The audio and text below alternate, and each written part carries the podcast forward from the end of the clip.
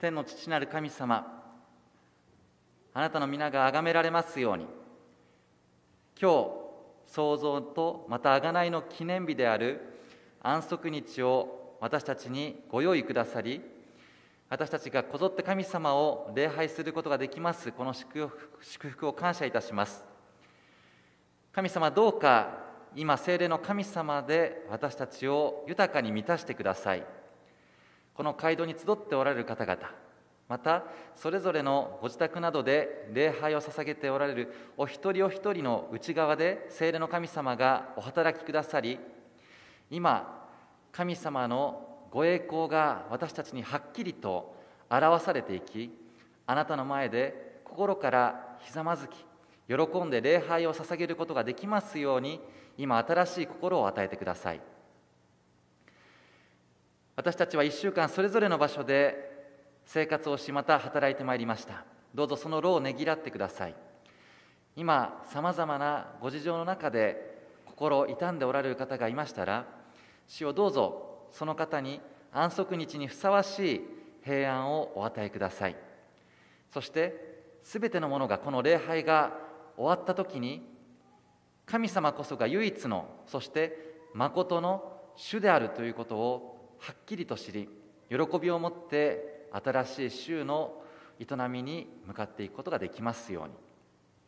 世界中はさまざまな混沌の中にあります。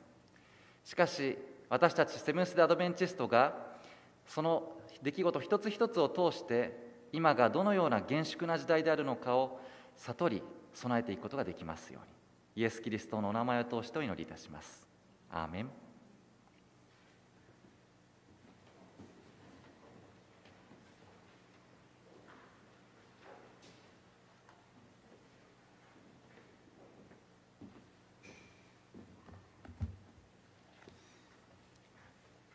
おはようございます。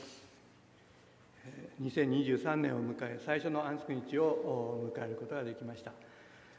共に礼拝を捧げたいと思います。それでは、聖書朗読をさせていただきます。根性を与えられました聖句は、マルコによる福音書10章47節48節マルコによる福音書10章47節48節新約聖書、口語訳聖書は69ページ、新共同訳聖書は83ページとなっています。マルコによる福音書10章47節48節ところがナダレのイエスだと聞いて彼はダビデの子イエスよ私を憐れんでくださいと叫び出した多くの人々は彼を叱って黙らせようとしたが彼はますます激しく叫び続けた。ダビデの子よ私を憐れんでください。開会賛美歌2番1節。2番1節ご起立ください。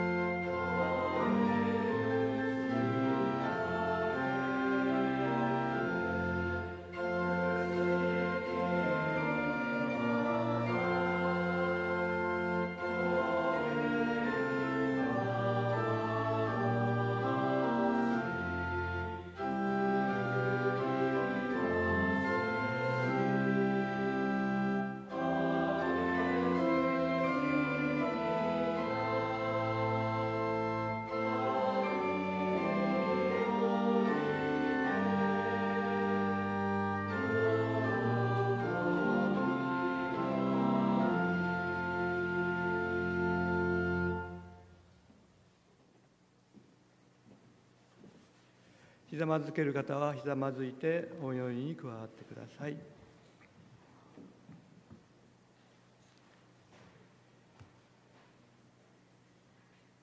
天にいらっしゃいます優しいお父様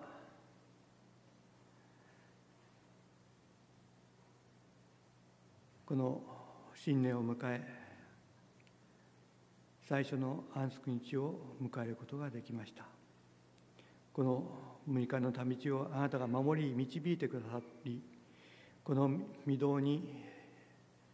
私たちを集わせてくださったことを感謝いたします。今あなたを賛美し礼拝するこの恵みを感謝いたします。寒い日が続き体調を崩している方がおられます。どうぞあなたが癒しの御手を持って癒してください。そして元気にこの一年を過ごしていくことができますようにいつもあなたが守ってください。この一年もどうぞ私たちがあなたと共に歩んでいくことができますように精霊をもって私たちを支え導いてくださいますようお願いいたします。私たちのこの時代は本当に混沌としている時代となっております。戦争飢餓いろいろなことが起こっております。あなたのおいでになることが近づいていることを私たちは感じております。どうぞあなたの来られる時が一日も早く来ることができ私たちに回復を与えてくださいますようお願いいたします。この祈りを尊き施設き人皆を通しお祈りいたします。アメン。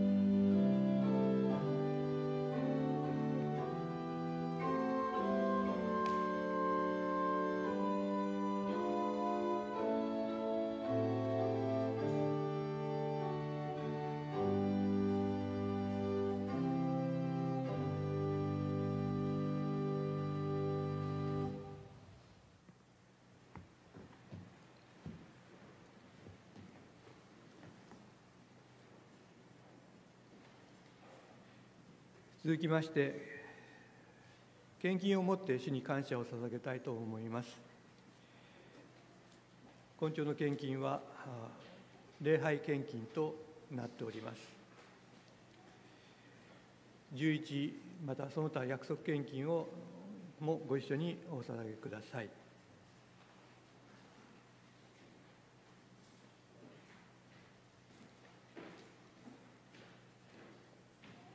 れでは献金のお祈りを捧げたいと思います。天にいらっしゃいますやしおと様私たちの日常の生活をあなたが守り導いてくださり支えてくださっていることを感謝いたします。今あなたに支えられた恵みとして献金を携えてきました。どうぞこの献金をお受け入れください。そして私たちにどうぞ祝福を与えてください。この献金を通してあなたの御言葉がこの天野の地域また全日本そして全世界にあなたの御言葉が述べ伝えることができますようにこの献金をお持ちくださいますようお願いいたします。この祈りを尊き施設キリストを皆を通しお祈りいたします。天に増します。我らの父よ。願わくは皆を崇めさせたまえ。御国をきたわせたまえ。御心の天になるごとく地にもなさせたまえ。我らの日曜の糧を今日も与えたまえ。我らに負い目あるものを我らが許すごとく我らの負い目を許したまえ。我らを試みに合わせず悪より救い出したまえ。国と力と栄えとは限りなく何条もなえばなり。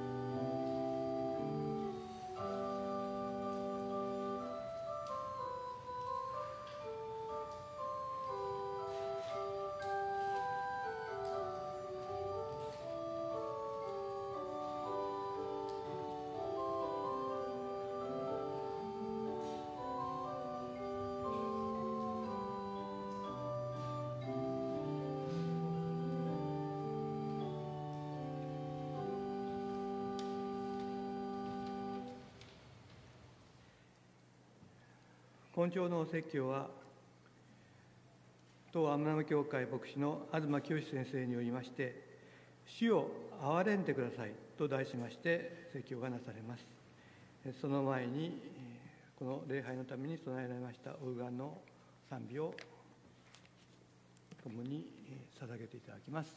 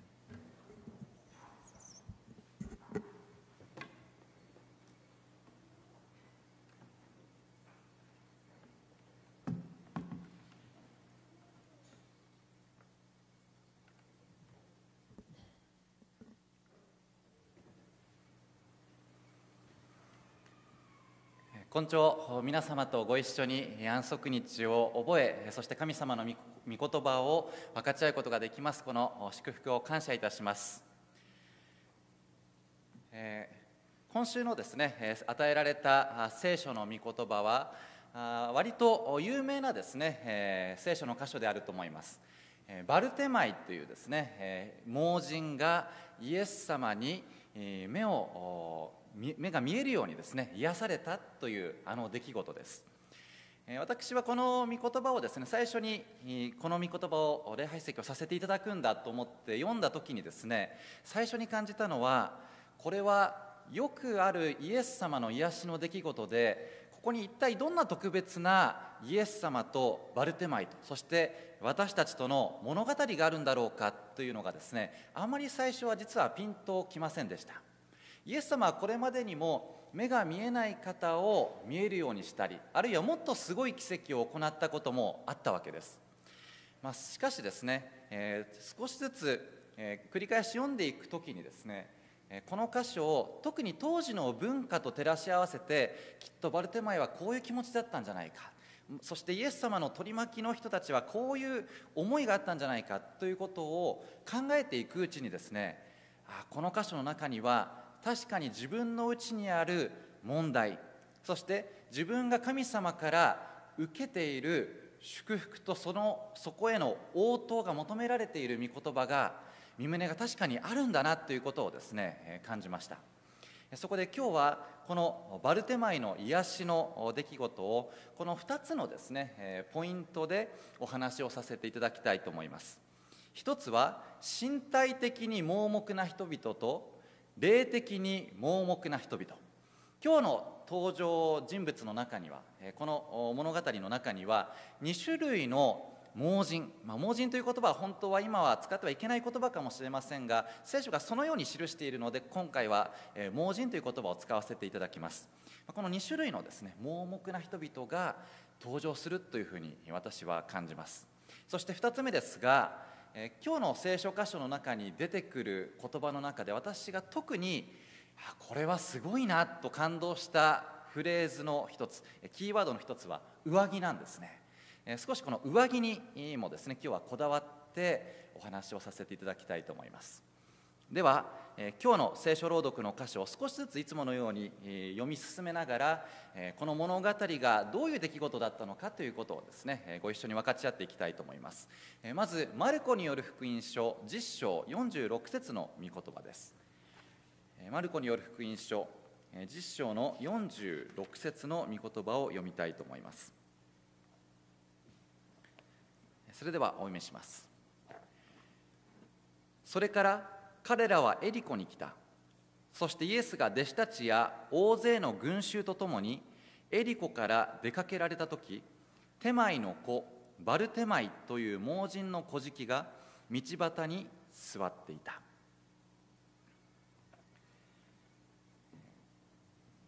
イエス様は今どこに向かって何をしに行っているか皆様覚えていらっしゃるでしょうか？この時のイエス様の旅はただの旅ではありませんでした。ずっと活動の拠点にしていた北のガリラヤから南のイスラエルの中心地ユダヤの中心地であるエルサレムに向かってイエス様はずっと旅を続けていました。マルコによる福音書は10章から10章の頭からイエス様がこのエルサレムに十字架にかかりに行くために旅を始めているわけなんですけれどもあまり進んでいないようにも見えますが今エリコというですねエルサレムまで1日の道のりのところまでイエス様一行はたどり着きました。もう十字架が数日後というそういう場面です。この時この御言葉の中にありますが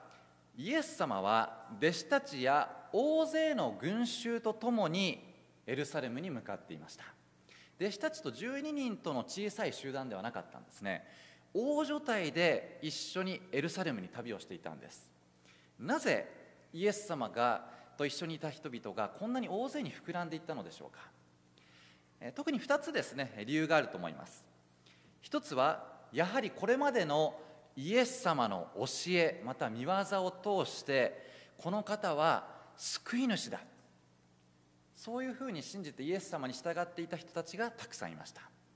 そしてもう一つこの時期はあるお祭りがあったために人々が一緒になってグループになってエルサレムに旅をするそういう時期でもあったんです。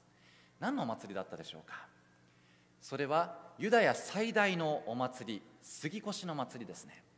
ですからガリラヤ方面から北の方からエルサレムに向かっていく人たちが次から次へと膨らんでいったわけです。しかもそれに加えていよいよイエス様がエルサレムに旅を始めたということはイエス様はこれからローマを追い出して王として即位するのではないか。そういう憶測が飛び交ったこともあって一大ムーブメントとなって人々はイエス様と一緒に旅を始めていったんです。今からでもイエス様のもとに行けば自分も何かのおこぼれに預かれるんじゃないか。そういう思いが群衆の中にはあったかもしれません。きっとこの時の群衆の気持ちテンションというのは長旅だな疲れるなエルサレムにはずっとこれから上り坂だなというようなネガティブな気持ちではなくエルサレムに行ったら一体何が待っているんだろうか。自分にはどんなことが与えられるんだろうかということをウキウキワクワクしながらですねもう踊るような気持ちでイエス様との旅を人々はしていたと思います。するとエリコの町外れに盲人の小敷がいたと聖書は記しています。別の福音書の同じ箇所を読みますと盲人は1人ではなく2人だったと記しています。おそらくマルコは2人いたうちのより劇的でそして印象的な方のバルテマイというですね人物に焦点を当ててこのバルテマイについての記事を書いています。盲人がここで出てくるわけですが私は小学生の時から眼鏡をかけるようになったんですけれども目を目が見えなくなったという経験は今まで一度もありません。現代において目が見えない生活というのがどれほど大変でまた苦労が絶えないのかということは私にはとても想像がつきません。しかし古代世界における目が不自由な生活というのはもう本当に想像を絶するものだったと思います。古代のユダヤにおいては目が不自由な人はどうやって生活をすることができるでしょうか。現代であればもしかしたら決して十分ではないかもしれませんが少なからず福祉的なサポートがですねあると思います。役所もそのために機能していると思いますしまた周りの人たちも心ある人たちはその人たちが少しでも生活をしやすいようにとサポートをすることでしょう。しかしイエス様の時代のユダヤにおいてはそのようなものは全く一つもありません。一生孤児として生きていくことが目が見えない目が見えなくなったらあるいは目が見えないまま生まれてきたその瞬間に決まるという過酷な運命です。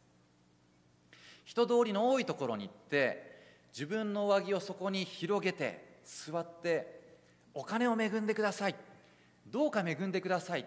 と一日中叫び続けるという屈辱的な生活が始まっていきます。ちなみに旧約聖書の立法では神様はモーセを通してそのような人たちに施しをしなさいということをきちんと進めてはいます。しかし実際には彼らはそれを実践していませんでした。いくつか理由がありますがこのような理由が主に挙げられます。第一に当時の聖書教師たちは目が不自由な人々についてこう語っていたんです。彼らがあいつらが目が不自由なのは彼らの両親か本人が何か重い罪を犯したからその罰を受けているんだというふうに聖書教師たちが教えていたんですね。つまり目が不自由な時点で彼は罪人。あるいは彼の両親はとんでもない罪人。そういう理解があったため同情される対象では決してありませんでした。そしてもう一つは目が不自由な人は神から呪われたものであるという理解から目が見える人は目が見えない人と共に安息日の礼拝に礼拝に預かるべきではないというふうに理解されていたんです。ちょっと今では想像がつかないことですよね。この安息日の礼拝というのはもうみんなが集まって作られたものがみんな集まって神様を一つになって礼拝をしようというものだったはずです。しかし旧約聖書のいくつかの残念な出来事を通していろいろな伝承が伝承に尾ひれやいろんなものがついてですねあいつら呪われたものだから礼拝するべきではない。一緒に礼拝をしてはいけない。そういうふうにですね思っていた人々は思っていたんです。ですから彼らは立法を学ぶ機会がありませんでした。少し前にイエス様のもとにやってきた子供たちを弟子たちが追い払おうとしたということがありました。そこと構図は全く同じです。子供たちは御言葉を学んだことがないのだから立法も知らない。そのような人たちは出直してきなさい。というのと同じように目が不自由な人。盲人は立法を知らないだろう。帰れというですねそういう時代背景の中に彼らは生きていました。ですから当時のユダヤにおいて目が不自由である目が見えないというのは神様からはるか彼方に遠く離れた残念な存在として軽蔑され蔑まれ悪しき者罪人として糾弾されていたというのです。ではこの人にどんなドラマチックな出来事が起きたのでしょうか。続きのマルコ10章の47節を読ませていただきます。ところがナザレのイエスだと聞いて彼はダビデの子イエスよ。私を憐れんでくださいと叫び出した。このバルテマイという盲人は、何かの理由で今日は何かいつもと様子が違う。人があまりにも多い。何があるんだろうと思って誰かから聞いたのかもしれません。一体何が起きているのか。するとナザレのイエスがここを通って今エルサレムに向かう途中だ。この辺りを通るということを彼は耳にしたはずです。バルテマイはイエス・キリストについての噂をすでに聞いていたに違いありません。だからこそ彼はナザレのイエスだと聞いてナザレのイエスつまり彼はダビデの子イエスであるというふうに結びついていったんですね。ナザレの子イエスダビデの子イエスこれは両方とも聖書の中で出てくる特別な言葉です。ナザレのイエスというのは、まあ、当時すみませんこちらの方はあまり特別ではないかもしれませんが当時イエス様が一般的に呼ばれていたであろうお名前です。当時は名字がありませんでしたから誰々の子イエスあるいはどこどこのイエスというふうにですね呼ぶのが一般的でした。それではダビデの子とは何でしょうか？ダビデの子。これは来るべき約束された救い主メシアの称号です。旧約聖書で預言者たちが繰り返し救い主であるメシアはダビデの家系から生まれる。ということを繰り返し語っていました。バルテマイはナザレのイエスが人々を癒し盲人さえも癒してその目を開かれたということをすでに聞いていたんでしょう。そして来るべき救い主メシアは盲人の目を開くというイザヤ書に記されている予言も耳にしていました。ですからナザレの子イエスイコールダビデの子。つまりメシアというのが結びついていたんですね。そしていざイエス様が自分のそば近くを通られる。その時に今まで出したこともない大声でイエス様に叫びました。ダビデの子イエスよ私を憐れんでください。バルテマイにとってはこれは一世一代のチャンスでした。この機会を逃してはもう後がなかったと彼は思っていたと思います。だから物乞いをしている時にもそこそこ小さくない声で「恵んでください」ということを彼は言っていたでしょう。しかしその時でも決してあげないような叫びを持って「主よ憐れんでください」と彼は叫んだのです。さてその後何が起きたでしょうか。続きを読みます。マリコ実章の48節です。多くの人々は彼を叱って黙らせようとしたが彼はますます激しく叫び続けた。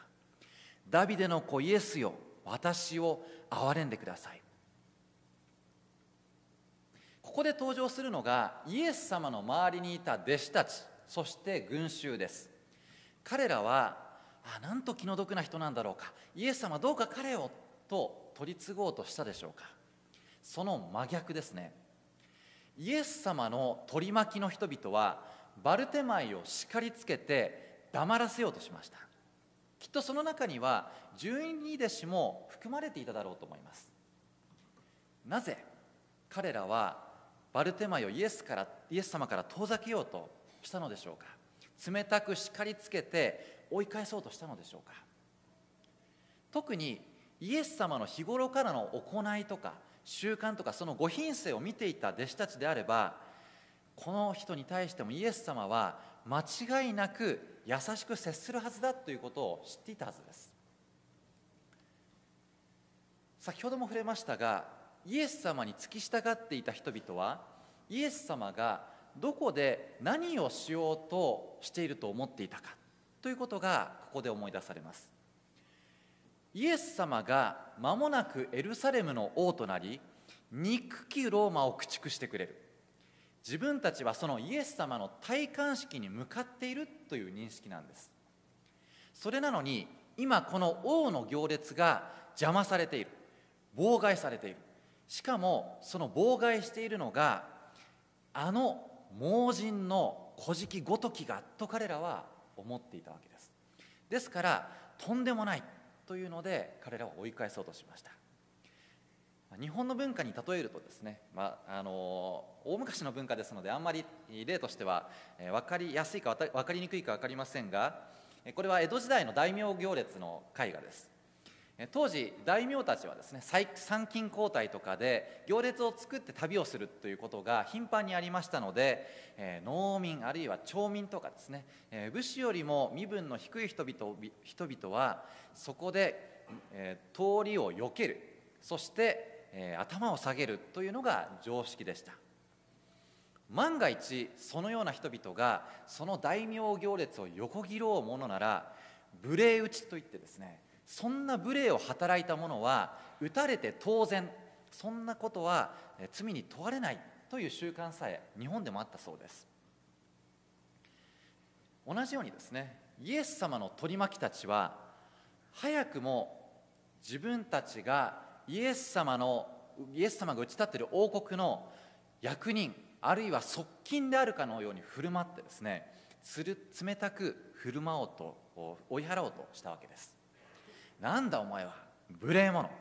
お前みたいなのは黙ってろ。あっちに行け。何様のつもりだ？そのような思いで叱りつけて黙らせようとしました。するとバルテマイは静かになったでしょうか？そうではないんですね。この人はすごい人だと思います。ますます叫び続けたんですね。ちなみにイエス様の取り巻きに冷たくあしらわれたとしたら皆様はどのように振る舞うと皆様でしたら想像なさるでしょうか？少し想像をですね膨らませて考えていただきたいんです。皆様がもし目が見えず今がチャンスだと思ってイエス様のところに行ったら冷たい言葉をかけられた追い払われた。イエス様の周りにいた人々は大勢だったと記されていますから10人や20人の集団ではないんですね。そんな人たちからうるさいぞ黙れと言われるということはもう一人が一言発するだけで猛バッシングですよね。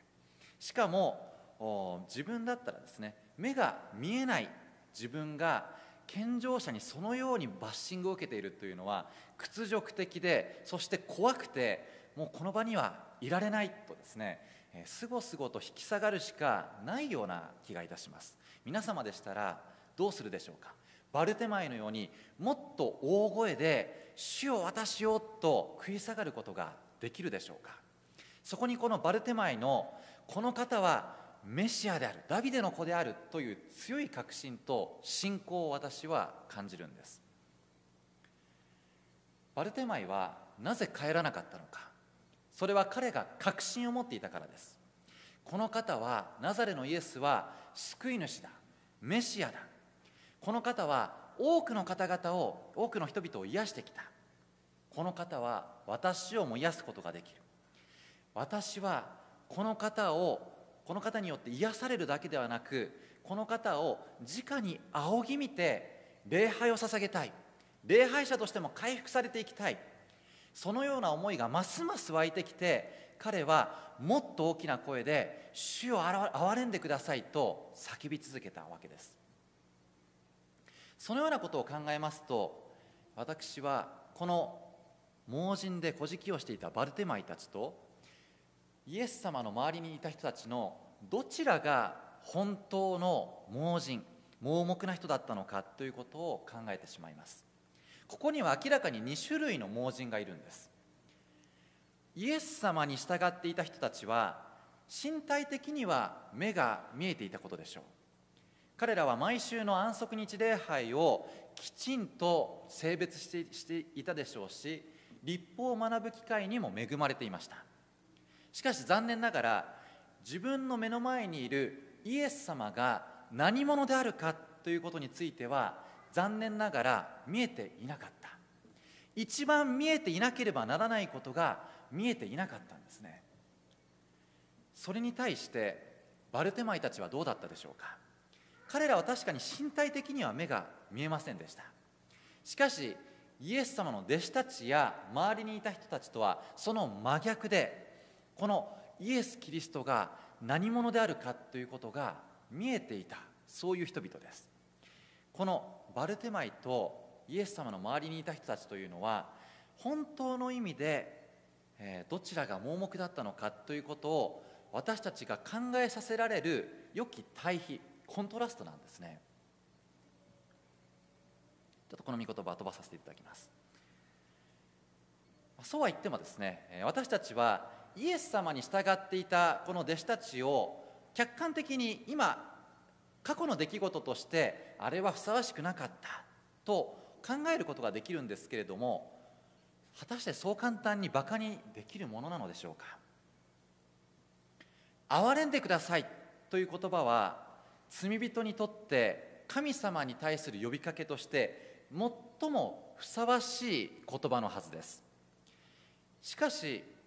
この時に「憐れんでください」と必死に叫んでいたのは毎週安息日に礼拝し立法を学ぶ機会に恵まれていたイエス様の弟子たちや群衆です。あすみません。ではなく小じたちだったわけですね。いかに自己認識が大切であるかということが考えさせられます。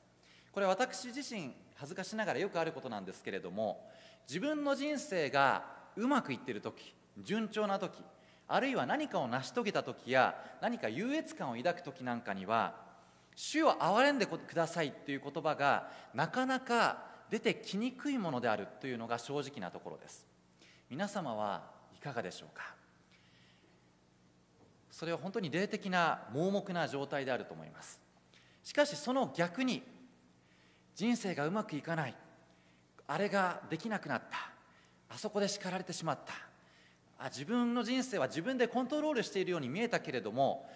自分の人生は本当の所有者は神様なんだ。本当のパイロットは神様なんだ。ということをはっきりと示されていく時に主をどうか憐れんでください。私を救ってください。私を憐れんでくださいという言葉が言葉をついて喜んで出てくるものだと思うんですね。本当の意味で自分が罪人であること惨めな存在であることそしてそのような私のために神様が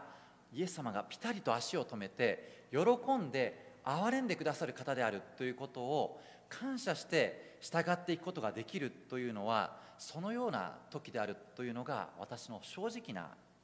経験です。だからこそ私たちは日々このバルテマイの「主を憐れんでください」という言葉を私たちの個人的な神様への呼びかけの言葉としていく必要があるように思います。また別の視点から私たちにとって決して一言ではないということを、お話しさせていただきます。私はセブンス・デ・アドベンチストであることをとても誇りに思っています。そして私たちの教会が持っている聖書との向き合い方また聖書の理解というものは神様の目にはもしかしたらまだ不十分な点があるかもしれませんがしかし私たちはきちんと聖書特に予言を理解しそれを行おうとしていると思います。しかしながらホワイト夫人ははっきりと世の終わりにおいて特に古いの時代にアドベンチストたちの中からそこから振るわれていく人たちが出てくるだろう。逆に今安息日を性別していない人々の中で真理に目覚めた人たちが残りの民に加わっていくだろうということが描かれています。まさに先のものが後になり後のものが先になっていくということがあるわけです。ですから私たちは本当にこの弟子たちや群衆たちを反面教師として受け止める必要があるように思います。さて後半のですね最後のマルコ10章の今日の箇所の最後にあたる49章から49節から52節の御言葉を読ませていただきます。イエスは立ち止まって彼を呼べと命じられた。そこで人々はその盲人を呼んでいった。喜べ立てお前を呼んでおられる。そこで彼は上着を脱ぎ捨て踊り上がってイエスのもとに来た。イエスは彼に向かって言われた。私に何をしてほしいのか。その盲人は言った。先生見えるようになることです。そこでイエスは言われた。行けあなたの信仰があなたを救った。すると彼はたちまち見えるようになりイエスに従っていった。この時イエス様は十字架に向かって心の中でいろいろなことを考えていたと思います。しかしそのイエス様は自分の予定を一旦ストップしてピタリと足を止めてこの盲人に面と向かって優しく語りかけて何をしてほしいのかと語りかけました。これは私たちにとって素晴らしい福音だと思います。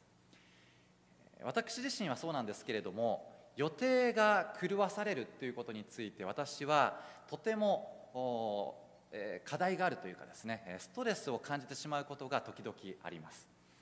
え特に今週はですねいろいろなことが重なった週だったんですけれどもあ次はこれをしないといけないあれもしないといけないということで頭がいっぱいの中で、えー、電話がかかってくるとかですね、えー、そういうことがあるとああもうなんでこんな時にということを、えー、頭をよぎってしまったりすることが、えあるのが正直な私のまだ至らない品性です。しかしイエス様は決してそんなことないんですね。イエス様は十字架に向かってイエス様の生涯のその目的地に今向かっているその最中であってもイエス様は足を止めて向き合ってくださる方です。そしてバルテマイはそのイエス様のその向き合ってくださるのに喜んで私は目が見えるようになりたいのですと願いイエス様はこのバルテマイを癒しました。彼はイエス様に喜んで従う。群衆の一人としてエルサレムまで従っていたはずです。さて、えー、今日の聖書箇所の中で後半上着について少しこだわってお話をしたいということを、えー、申し上げました。バルテマイは上着をどうしたとこの御言葉の中では記されているでしょうか。彼は上着を脱ぎ捨ててイエス様のところに出て行ったんですね。少し上着の話をさせていただきたいと思います。皆様は上着コートとかですねジャンパーとかそういう上着をどれぐらい持っていらっしゃるでしょうか。もしかしたら女性の方が多く持っていらっしゃることがあるかもしれませんけれども私はですね家家の中を探してみましたら3着のですね上着がありました。ちょっと紹介させていただきます。ちょっとそろそろですね集中が途切れてきた頃かもしれませんので、えー、紹介させていただきます。まず私が最初に買ったコートなんですけれどもこれは大学生の時にですね、えー、私が買ったわけではないんです、えー、手に入れました、えどういう経緯だったかと言いますと当時ものすごい貧乏学生だった私はコートを買うお金もなく冬に普通のですね服を着て手は軍手をつけてですね大学に通っていったんですけれどもそれを見かねた近所のご婦人がですね下宿先の近所のご婦人がその方はクリスチャンだったんですけれども私はあなたにコートをプレゼントするように神様から示されましたと言ってですねこのコートをいただきました。そして2着目のコートです。2着目のコートはこちらはですねこちらも私は買ったものではありません。いただき物です。えー、九州の都城というところにですね、えー、牧師をさせていただいていた時にある方のお葬儀をさせていただいた後にそのお亡くなりになった方の奥様がですねこれは実は亡くなった主人がつけていたものなんだけれどもきっとあなたの体格に合うからどうか着てみませんか？っていうふうにですねおっしゃってくださってあこんなあおしゃれな素敵な秋物のコートは自分では決して買うことはできないだろうと思ってですね喜んでいただきました。そしてえ最後はですねユニクロのウルトラダイトダウンジャケットなんですけれども、えこちらはですねこちらもいただき物です、え妻のですね祖父がくれたものなんですけれども、え本当は L サイズなのに XL サイズを買ってしまったということですね、え清なら着れるんじゃないかということですね、え私はそれを喜んでいただきました、えなぜこんなことをですねわざわざお話をしているのかと言いますと私にとってコートというものは高級品です。えそんな簡単に買うことはできません。いろいろ服屋に行ってもあこれいいなでもこんなにするんだといつもウィンドウショッピングで終わってしまう。そういう代物なんですね。皆様はいかがでしょうか？もしも同じ価値観でなかったらピンとこないかもしれませんけれども要はコートというものは決して安いものでは現代もないわけですね。当時はもっとそうではないっていうことなんです。バルテマイにとって上着は最高級の所有物です、えー、現代もですねコートは簡単に買うものでもなければ簡単に捨てるものでもないですね。よほど体格が変わっても割とコートは着られるかもしれません、えー、当時のユダヤではですねもっと捨てるような代物ではないんです。上着を1着しか持っていないというのは決して珍しくありません。そしてその上着というのはその人の防寒具であるのはもちろんのこと寝る時の布団にもなるんですね。ですから新明記では金貸しが上着を七に入れてお金を貸してやる時にはそのコート上着を夕方には夜には必ず返さないといけないという掟があるんです。それはそのお金を借りた人がまだ返していなかったとしてもその人が夜凍えて毛布や布団がない状態ではかわいそうだからっていうので七に入れた上着は夜には返せと言われているわけなんです。現代の私たちが想像することもできない本当に貴重なもの生活必需品そういう最高の所有物を彼はさあ私のもとに来なさいとイエス様が呼んだ瞬間に捨ててそんなもののことを忘れて従っていったんですね。この姿からはあの少し前に出てきた金銭を手放すことができなかったあの青年と全く逆の姿を見ることができると思います。彼にとってイエス様に呼びかけられたこと何をしてほしいのかと語りかけられたことそして癒していただきイエス様の弟子に加えていただけたというのはその全財産を放り捨ててでも投げ捨ててでも全く惜しくないものとして彼は認識していました。この点においてこの上着というのはとても深い意味があると思います。そして2つ目です。バルテマイにとってこの上着は物乞いのための仕事道具でした。当時物乞いは何かシートの代わりに自分の上着を道路にですね地面に敷いてその上に腰掛けてその上に座っていたわけです。そして、お金をコート自分が広げているコートの上に恵んでもらってその日の夕方に帰る時にはコートを畳んでお金を一緒に持って帰るっていうですねそういうものだったわけです。その大切な仕事道具をバルテマイが捨てていった置いていった。ということの中にはこれはきっと霊的な教訓が含まれているに違いないと私は思うんです。イエス様にいよいよ従っていく。イエス様によって癒されていく。このことによってバルテマイはそれまでの古い古事記としての目が見えない盲人としての生き方が新しいイエス様のしもべとしての生き方に全く変えられていった。新しいステップを踏んでいったということの象徴であるように思います。2人のこの盲人のうちバルテマイの名が聖書に記されていますけれどもバルテマイという人物はきっと初代教会においては名の知れたそれなりに名の知れた有名なクリスチャンであったと思います。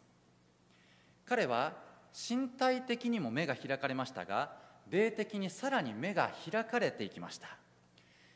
イエス様に従うことこそが人生の喜びであると確信してイエス様に従ってエルサレムに行きそしてイエス様の十字架を仰ぎ見て信仰者としての新たな決意をその場所でまたしていったかもしれません。今日の礼拝説教をまとめさせていただきたいと思いますけれども皆様は今イエス・キリストが見えていらっしゃるでしょうか？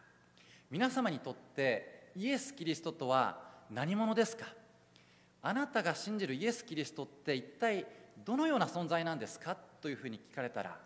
皆様はどのようにお答えになるでしょうか？バルテマイが確信していたように私たちにとってイエス・キリストとは唯一の救い主です。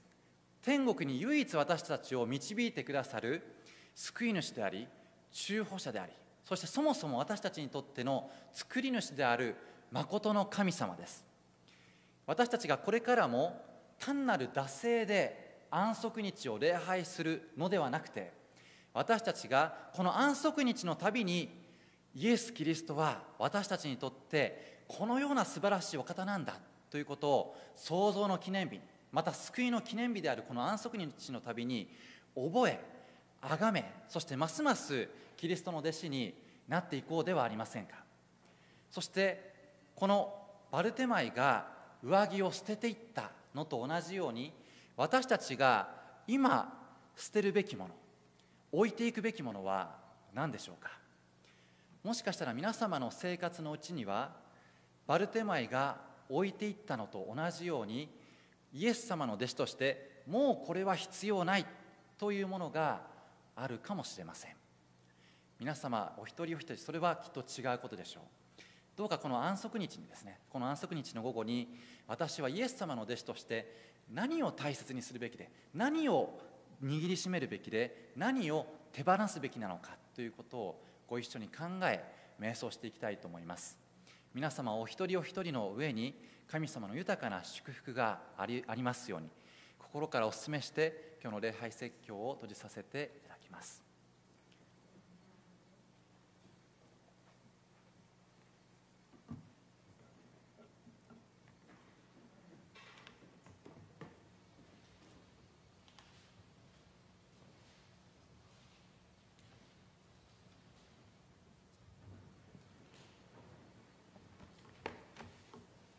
恵まれた礼拝を感謝いたします。閉会賛美歌281番1節。281番1節を賛美したいと思います。どうぞご起立ください。